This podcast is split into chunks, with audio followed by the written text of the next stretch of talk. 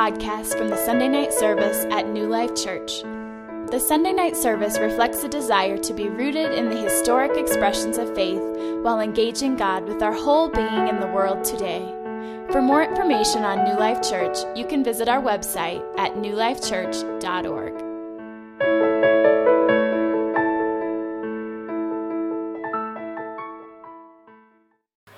Are you good? I'm, I'm, I don't know about you, but I think we're getting teased by this January weather. How many of you are having a sneaky feeling that we're going to pay for all these perfect January days? All right, but not on Sunday. We're still praying for that, right? No Sunday blizzards.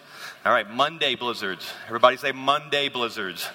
Because it's not if we're going to get a blizzard, it's when the Monday blizzards. All right, let's open our Bibles up this morning to Hebrews chapter 1. And if you want to get a head start, you can go to Matthew chapter 8 as well.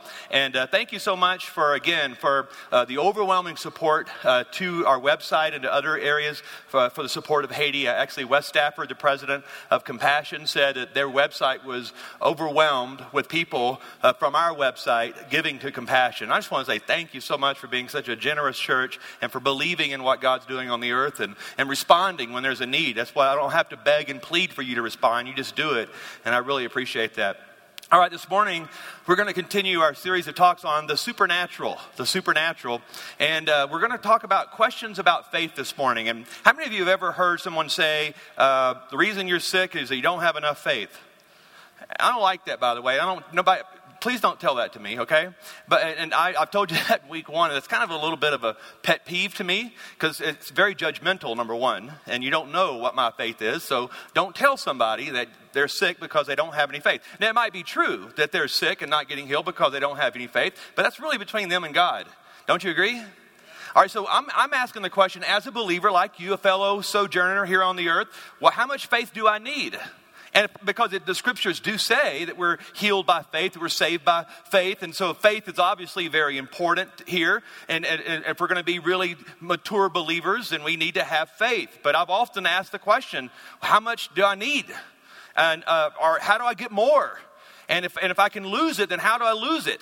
So I'm going to dive into some of these questions this morning and help answer some of these questions and maybe bring some clarity and simplicity to some of these questions because I think, uh, and I appreciate my brothers in the faith movement, but I think sometimes we, we've made it so complicated and so hard to understand that we just kind of give up. Have you ever been at home and I, Pam can tell you I'm terrible at things like this. Uh, you know, you open the box, some assembly required. Have you ever noticed that? You open the box. One of our worst fights, disagreements that Pam and I have ever had was putting together like a $50 table from Walmart. Because I opened up the box and there's and it said it's a nice little box and it was a very simple table kind of thing, but there was like four million little parts in there. And so about two hours into it, I was really frustrated. And Pam then tried to help me, which guys, you know how fun that is. And I remember why is this so complicated? I'll, can I, next time, can I just buy the store model that's already put together? I'm not one of those some assembly required kind of guys. And so I think that's the thing about faith sometimes. We have made it, we've opened up the box, we want to know more about faith, and there's a million parts in there. Why can't we just make it simple? Why can't we just look at Scripture, read the Scriptures, believe what the Scriptures say, and move on from there. So that's what I want to do today. So here's the first question. And a lot of is a, uh, this is a very good question to start off with. What is faith?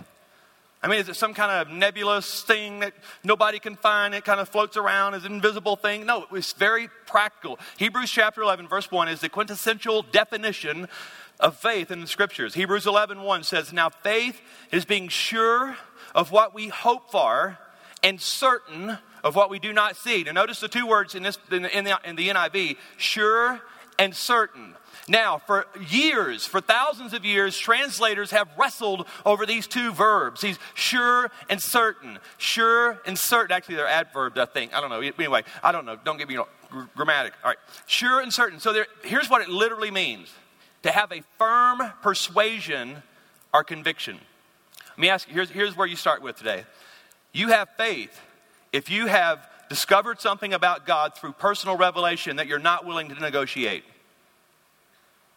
Have you discovered anything in your life about God through scriptures? By, has, ha, while reading scripture, most of the time this is when it happens, you're reading scripture and the Holy Spirit reveals something to you about God, and at that moment in your life, you are no longer willing to negotiate what you have discovered about God.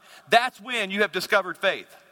Faith is saying, I will not negotiate. I am convinced about this about God. So, first of all, you'll never get healed of your sickness if you're not first convinced that God is good and that God is a healer. That's got to be non negotiable to you. Now, I didn't, now, remember, week one, I said, I don't think there's a 100% guarantee that we're all going to get healed every time we pray. That's not even the purpose of, of a lot of this teaching. The purpose of this teaching is to drive us more toward the centered heart of God, to know more about God, to understand more about God. So I'm asking you a question what is it in your life today? I'm questioning you today. What is it that's non negotiable to you about God? That's faith. I am certain of this. Now, for example, I know that Pam is faithful to me because I am sure and certain of several things about Pam. Number one, she's crazy about me. She just crazy about me, madly in love with me. I am sure and certain of that. I'm sure and certain that no matter what happens in my marriage with Pam, that we're in a covenant together and we're going to stay married as long as both of us are alive. That is sure and certain. That's non negotiable to me. So I have faith in Pam. Pam has faith in me because she's sure and certain that I'm going to love her, support her, and be faithful to her. You understand that marriage is a type and shadow of our relationship with God. so is parenting. And so faith starts with the idea of what is it that I am sure and certain about with God? What is it that I will not negotiate no matter how much the enemy wants me to negotiate? I will not negotiate. All right, here's the second question How much do we need then? I, I, all right, eh, some people say you don't have enough faith or you're a great man of faith. I've heard all these phrases. Well, who makes that determination? I mean, how much faith do we need? Well, let's look at the scriptures, okay? Because in the New Testament, there were four common phrases that identified amounts of faith there was no faith, little faith, great faith, and full of faith. Those are the four common phrases when someone in Scripture is trying to identify a person who has an amount of faith. These are the four kind of statements that come out in the New Testament. By the way, I don't want to be in the no faith club. I don't want to be in that club. I know I've for sure been in the little faith club. I at some point in my life, I want to graduate to being a person of great faith, and I certainly want to be called a man full of faith. By the way, the only human being in the New Testament that was ever described as a man full of faith was the deacon Stephen. Stephen was a man full of faith. He was full of faith. There was Jesus said to many, a, a couple of people, You are a person of great faith. However, those two phrases were not used very commonly in the New Testament. Most often, when Jesus was talking to someone, he would say, You have no faith or you have little faith. Rarely, rarely, rarely did anyone in the New Testament get called someone full of faith or someone with great faith. All right, well, let's look at a couple of these stories. In Matthew chapter 6, this is a, a, Jesus Sermon on the Mount. He's got a big crowd of people in front of him, and he's really rebuking the crowd for being concerned, concerned so much with the local economy. He was rebuking the crowd for being so focused and so fixated on food and clothing and shelter, which, by the way, all three are fairly important. But he was saying, don't be so focused on these things. And so listen to what he says. Verse 30 If that is how God clothes the grass of the field, which is here today and tomorrow is thrown into the fire, will he not much more clothe you, O you of little faith? Now, stop here for a minute because Jesus is clearly pointing out to a group of people that they don't measure up, that their faith is lacking. Is that, is that true? So Jesus is Jesus has a faithometer. Jesus is saying, according to my faithometer, you are running a little low.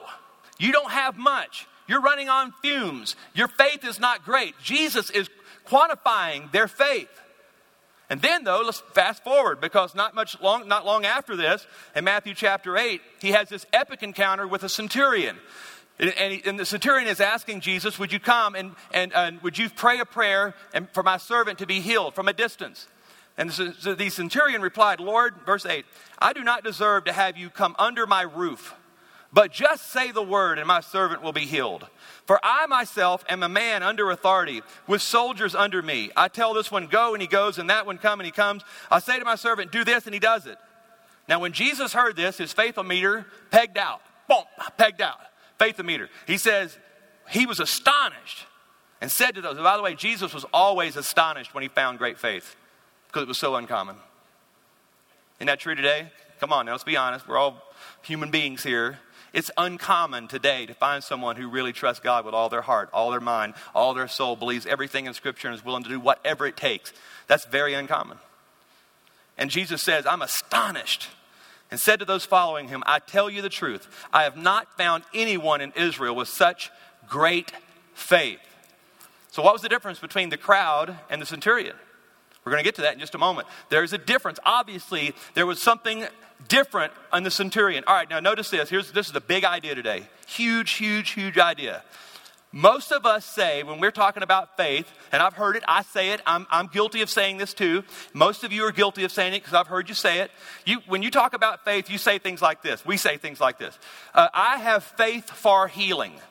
I have faith for more finances. I have faith for something. Do you know that in the New Testament, that was not a phrase that was commonly used? 30 times in the New Testament, when a preposition followed faith, a prepositional phrase, here's a more grammar lesson for you. Don't get glazed over. Don't get that look on your face. Uh, when a prepositional phrase followed the word faith, 30 times in the New Testament it says faith in God, not faith for something.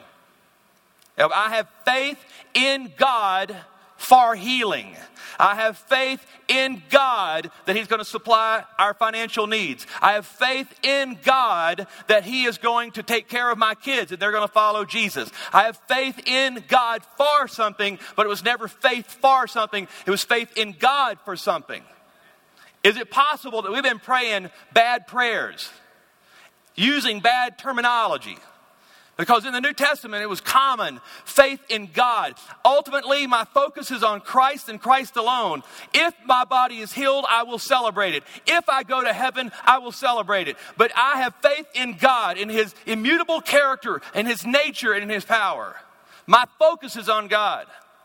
Let me write this down because this is money for you. I'm telling you what I'm about to say now was worth you getting up and coming to church for.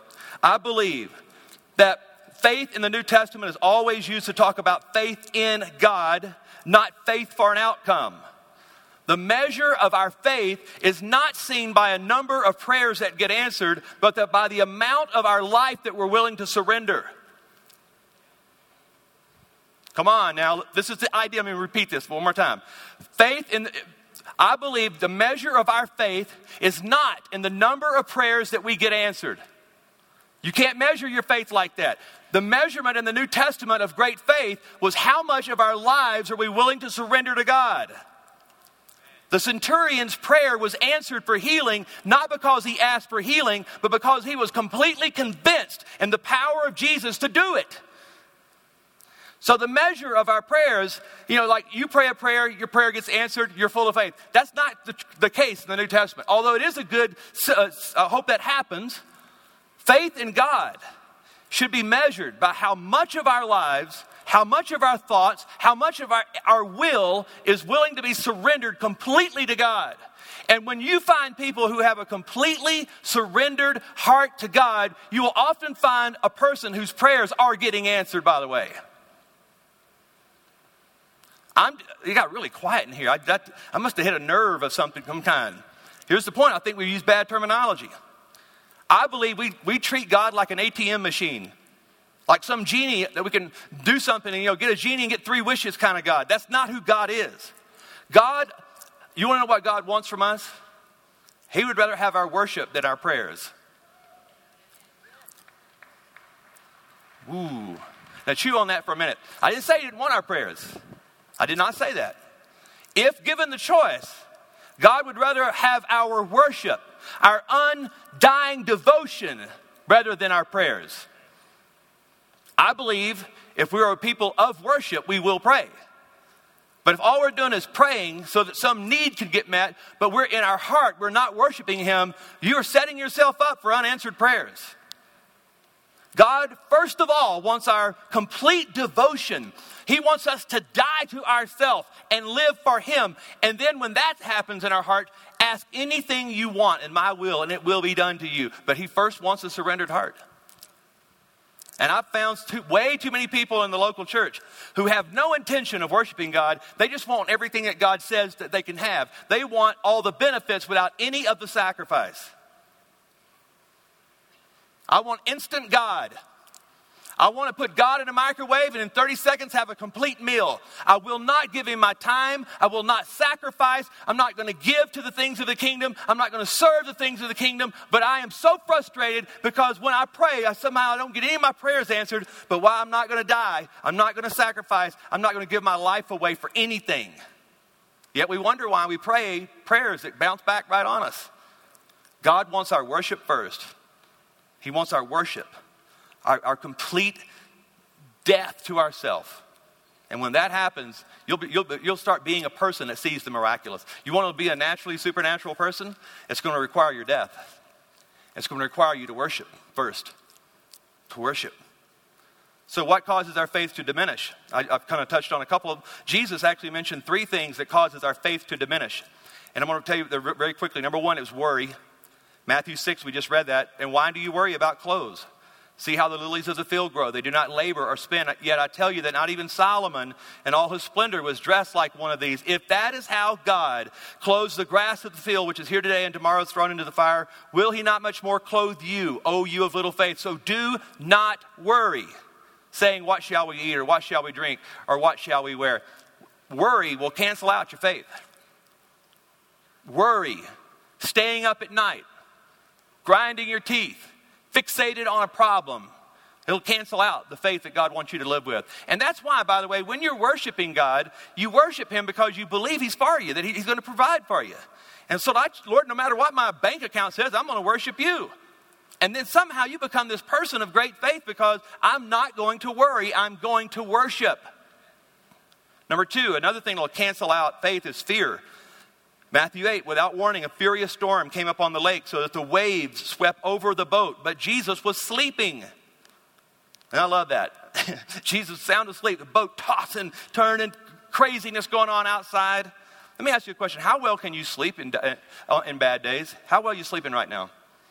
Because this is a good barometer. If you want to talk about a faithometer, this is a good barometer right now of where you are as a person of faith. Are you sleeping well? What are you afraid of? Jesus was sleeping. The disciples went and woke him, saying, Lord, save us. We're going to drown. I, I, you know what I think Jesus should have said? He says, I did not come to the earth, born of a virgin, to drown for the sins of mankind. have I not told you how all this is going to end? Go to sleep. You of little faith, why are you so afraid? Then he got up and rebuked the winds and the waves, and it was completely calm. You know, the enemy wants to intimidate us, he wants to scare us. Because the moment we become fearful, you, you, won't, you won't pray the big, bold prayers. You'll pray prayers of panic instead of prayers of faith. And most of us pray when we're panicked anyway. Oh God, help me! We're going to drown! Instead of saying, Lord, I believe You've already told us how this thing's going to end. I trust you. Fear will cancel it out. Number three, doubt. Some may say unbelief, doubt, or unbelief, same, basically the same thing. Matthew 14, verse 28. Lord, if it's you, Peter replied, tell me to come to you on the water. Come, he said. Now, this is an amazing story because Peter actually believed Jesus. So Peter gets out of the boat. This is another storm, a separate storm. Peter got down out of the boat and walked on the water. Not, now, I, let me just say this up front. Peter gets a, a lot of ridicule. He was the only one to get out of the boat. And I love that about Peter. He got out of the boat, didn't he? He was, he was crazy, maybe, but he was, he was full of faith. And he, and he started walking toward Jesus. But when he saw the wind, notice here, notice what did he see? What did he see? He saw the wind. And he was afraid and began to ask, began to sink, cried out, Lord, save me. Again, the prayer of panic. Listen to what Jesus, immediately Jesus reached out his hand, caught him. You of little faith, why did you doubt? Because it's a storm and I'm walking on the water and there's, I mean, it's obvious why he was doubting. But here's, here's the point that Jesus was making. You were so courageous. You believed so greatly. And then something happened. You lost your focus. Started focusing on something else. All right, so let me ask you a question. Then, if that's how we look, our faith diminishes, how do we build it? All right, now go to the story here in Matthew chapter 17 because I want to read this to you, and this is interesting insight that I, that I believe God's given us. Matthew 17, verse 14 When they came to the crowd, a man approached Jesus and knelt before him. Lord, notice how he addresses Jesus, by the way. He didn't say teacher, he didn't say rabbi, he said Lord. He identified Jesus as the Messiah. So in his heart, in his heart, he believed that Jesus was the promised Messiah. Lord, have mercy on my son. He has seizures and is suffering greatly. Now, notice the description. He often falls into the fire or into the water. I brought him to your disciples, but they could not heal him. O unbelieving and perverse generation, Jesus replied, How long shall I stay with you? How long shall I put up with you? And that's, you know, Jesus is a little aggravated here. I don't want to ever be around aggravated Jesus because he was, he was aggravated here. And he says, How long am I going to put up with you? Bring the boy here to me. Then Jesus rebuked the demon. It came out of the boy. He was healed from that moment, just like that. Pow. Then the disciples, with their tail tucked between their legs, came to Jesus in private and said, Why couldn't we drive it out? Because you have so little faith. I tell you the truth, if you have faith as small as a mustard seed, you can say to this mountain, Move from here to there, and it will move. Nothing will be impossible for you. So Jesus says, Look, I'm, i know you're on a journey. I know you're not always going to get it right. You don't have to be this huge man of faith. He said, If you have faith the size of the grain of a mustard seed, you can do amazing things. You can cause miracles to happen on the earth. Why did the disciples blow it then? Listen, the disciples had already experienced healing. The disciples had already been sent out two by two, and they came back with great reports. We laid hands on the sick and saw them get well. We cast out demons. They had seen it, they had done it. Why then, when called to this epic encounter, did they fall short? Here's what I believe Have you ever seen a little boy have a seizure? It's, it, it's terrifying. A helpless little boy have a seizure and then fall into a fireplace while he's having a seizure. Or you're at the beach or at, at, at, the lake or somewhere and the little boy falls into the water and begins to drown while having a seizure. This is what they were seeing, this is what they were experiencing. So it's important to note. It's important to note that Jesus and the writer, the Matthew, the writer, and Jesus are pointing out some very specific details to say something to us. Why do you think that these disciples, in this particular instance, were not able to, to heal this boy. I think they were overwhelmed by the diagnosis. I think, I think they got really distracted. It's a terrifying thing to see a child have a, a seizure. Even more terrifying to see them thrown into a fire or into water. What, what, what was different? I believe you're going to focus on what you think is the source of your hope. I think sometimes when we get bad reports from doctors, we become so fixated on the problem, terrified by the prognosis. And while we do ask people to pray for us, while we may pray for ourselves, most of our attention and our focus is on the sickness. And I told you last week, I don't think we should check our brains at the door because we're, we believe in healing. If you have a prognosis, then educate yourself. You might be doing something that's maybe causing the problem to get worse, and by educating yourself, you can actually do some, make some changes in your lifestyle. You can make some intelligent choices about treatment. I am completely for that. However, don't let that be the thing you fixate the most on. I know people who know more about their disease than they do about what the scriptures say about their healing. I didn't say not to know about the disease. I said, make sure that you know what the scriptures say about you and your life and God. Fixate, focus on the thing of the very source of your hope. Let's go back to Matthew 14. Notice this Lord, if it's you, tell me to come to you on the water. Come, he said. Then Peter got down out of the boat, walked on the water, and came toward Jesus. But when he saw the wind, and he should have been, he should have noticed the wind. It was a storm. It wasn't a calm ocean. It was a stormy night. Jesus is pointing this out to you. This is why God would rather have our worship than our prayers. Sometimes all we're doing is praying panicked prayers anyway. Prayers of fear, prayers of panic, prayers of desperation. Listen, all those praying is praying, and so I don't want you to stop praying. But I would rather pray out of a heart of worship than out of a heart of fear panic. And that's why I believe that we've made such a small deal out of heaven. That's why people get panicked about sickness. I'm going to heaven or I'm going to be healed. Either way, I win. I am not going to be a man of fear no matter what someone says to me. I have no reason to fear. You don't have any reason to fear. And, and so let's read. I want to end with this. Here's what happens Every, everything starts with a thought that you believe to be true. Everything starts with a thought. And thoughts become attitudes. Attitudes become actions. Actions become habits. And habits ultimately form our character. What are you believing today? What are you thinking the most about today? What, what is controlling your thoughts? Are you laying awake at night wondering if you're going to lose your house or not? Listen, that's a real fear. That, that's, that's, I understand that's a real concern.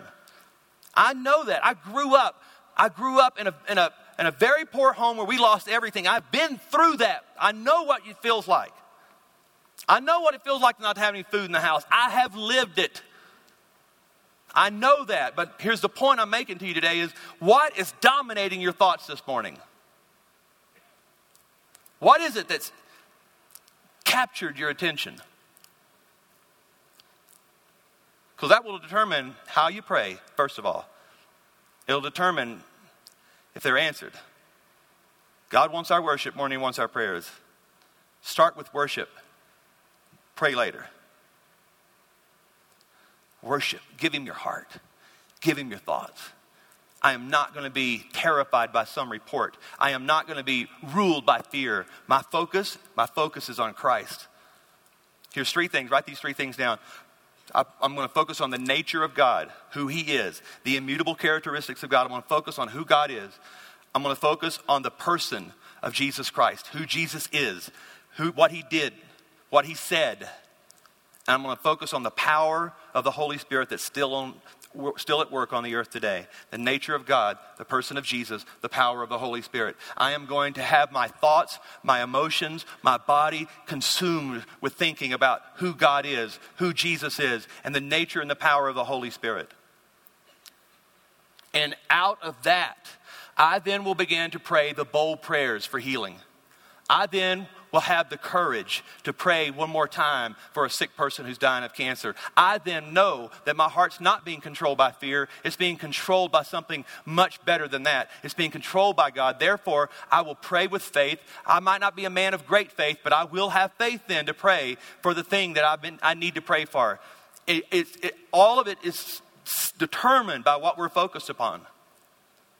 Hebrews 12, verse 1. Therefore, since we are surrounded by such a great cloud of witnesses, let us throw off everything that hinders and the sin that so easily entangles, and let us run with perseverance the race marked out for us. Now, why did he mention that? I, I personally believe, and I've said this out of the pulpit before, I personally believe that heaven is a witness to us. Heaven can see the affairs of the earth. I, I do believe that. Why is it that he mentioned this? Because Hebrews 11 is the great hall of fame of faith Abraham and Moses and all the great people of faith.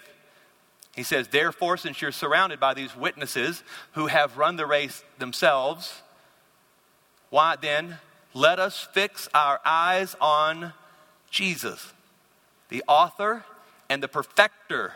The perfecter. He started it, he will perfect it.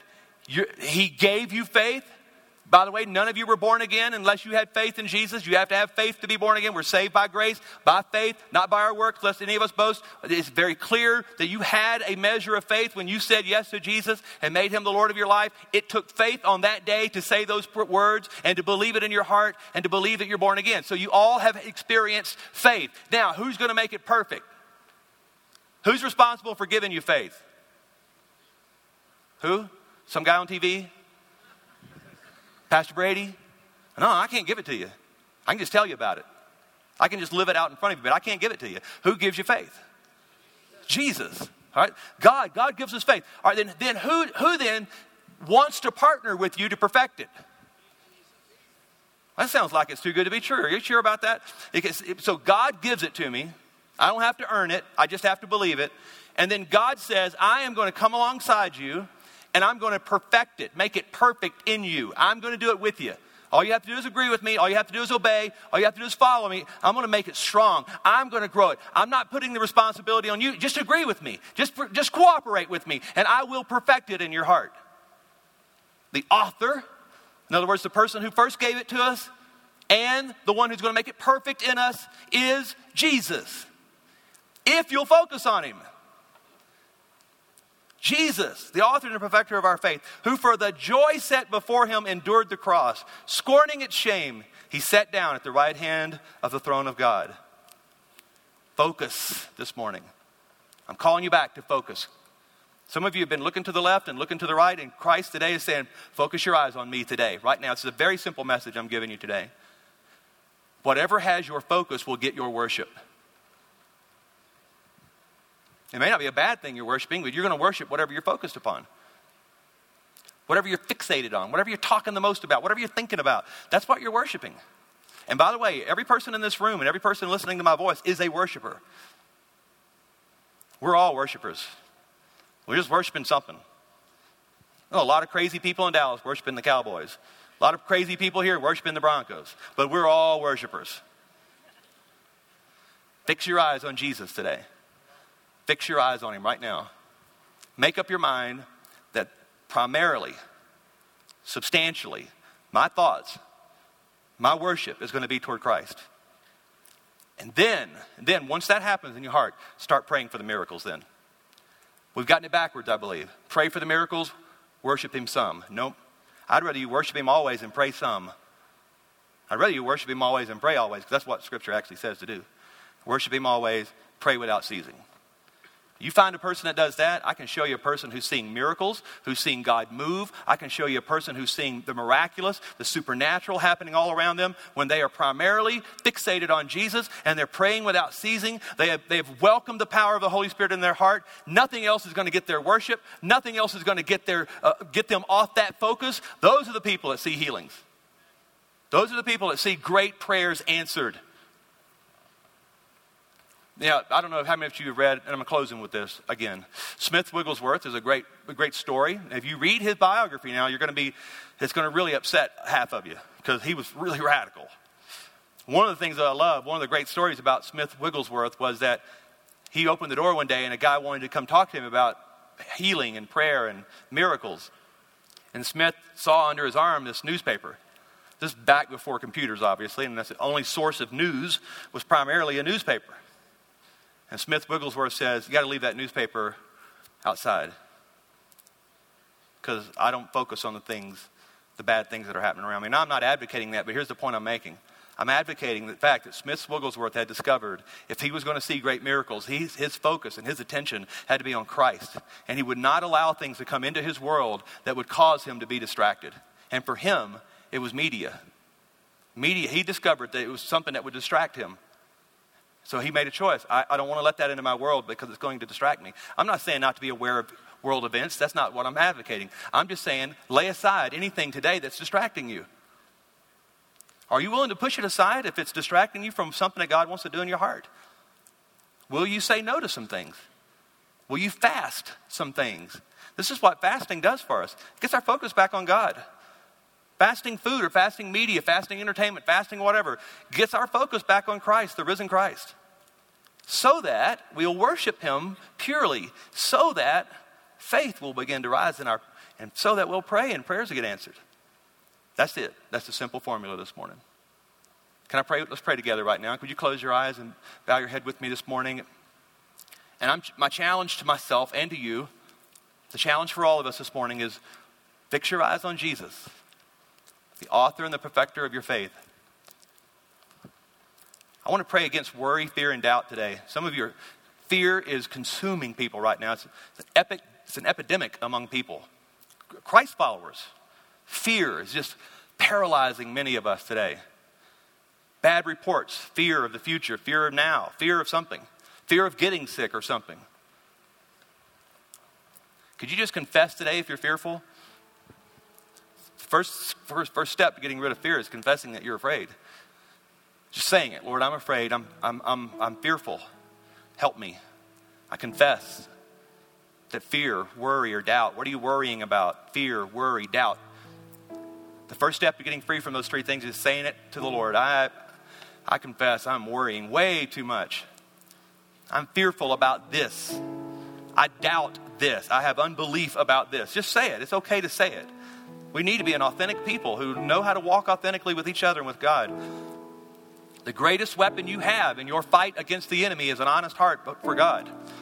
It is your greatest weapon today. Now use it. If you'll just live sincerely and honestly before God, the enemy will find it very difficult to confuse you. He'll, he'll find it very difficult to, uh, to, to mess with you in any way. If you'll just say, God, here I am. I am going to live honestly before you, and I am fearful today. I'm worrying. I'm doubtful. I just confess it, Lord. I'm, I want to be more perfect in this. I want you to help me. Would you help me? Right where you're sitting, will you make that confession this morning? Confession is powerful. It's a powerful tool that we've gotten away from. Confessing. And so this morning, I, I, I believe I'm to, supposed to challenge all of us to become a tribe of people that really worship Him first worship Him. My adoration is for you, Lord. My focus is on you. I'm going to worship you. Good times, bad times, doesn't matter what the times are. I'm going to worship you in spirit and in truth. I'm going to give it all, all in. That's the phrase that's reverberating in me right now. All in. I'm all in, God. All for you, all in. Completely committed. Father, thank you so much. Let our eyes be fixed on you today. Father, I pray that we will settle this issue in our heart. You're good, you're healer, you're for us, you walk with us, you will not abandon us. You have given us what we need for life and godliness. Your power is the same today as it was yesterday and will be the same tomorrow. You were, you are, and you will be. You are the Alpha and the Omega, the beginning and the end. You're the King of heaven, the King of glory. Father, we settle that in our heart. They're non negotiable to us. And because of that, we'll worship you. We, and Lord, because of that, faith will begin to blossom and grow in our hearts. And because of that, we'll pray the bold prayers and see the miracles happen around us. We will experience it. I sense that. I know it. I know it's already happening We believe it today. We receive what you've done for us. Jesus' holy name. In Jesus' name. Amen. Would you stand this morning? So good to see all of you. I want our altar team to step out this morning and be prepared to pray. Now, listen, I, I want to say thank you. I heard so many great reports about, about what you about you this week.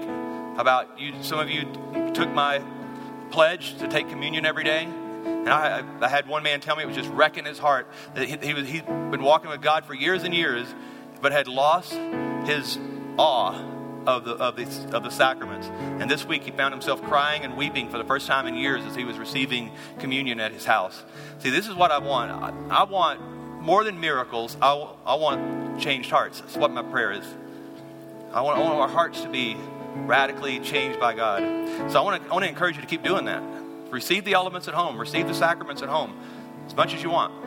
But if you need prayer this morning, step out. We have faith today to pray for it. I have faith. I know these people have faith to pray for healing today. If you want, you need healing, come on. Step out. If your body, there's something going on in your body, I, I'd be the first one down here just to, and to make a declaration. I am. I believe this. I want this. I, I have faith.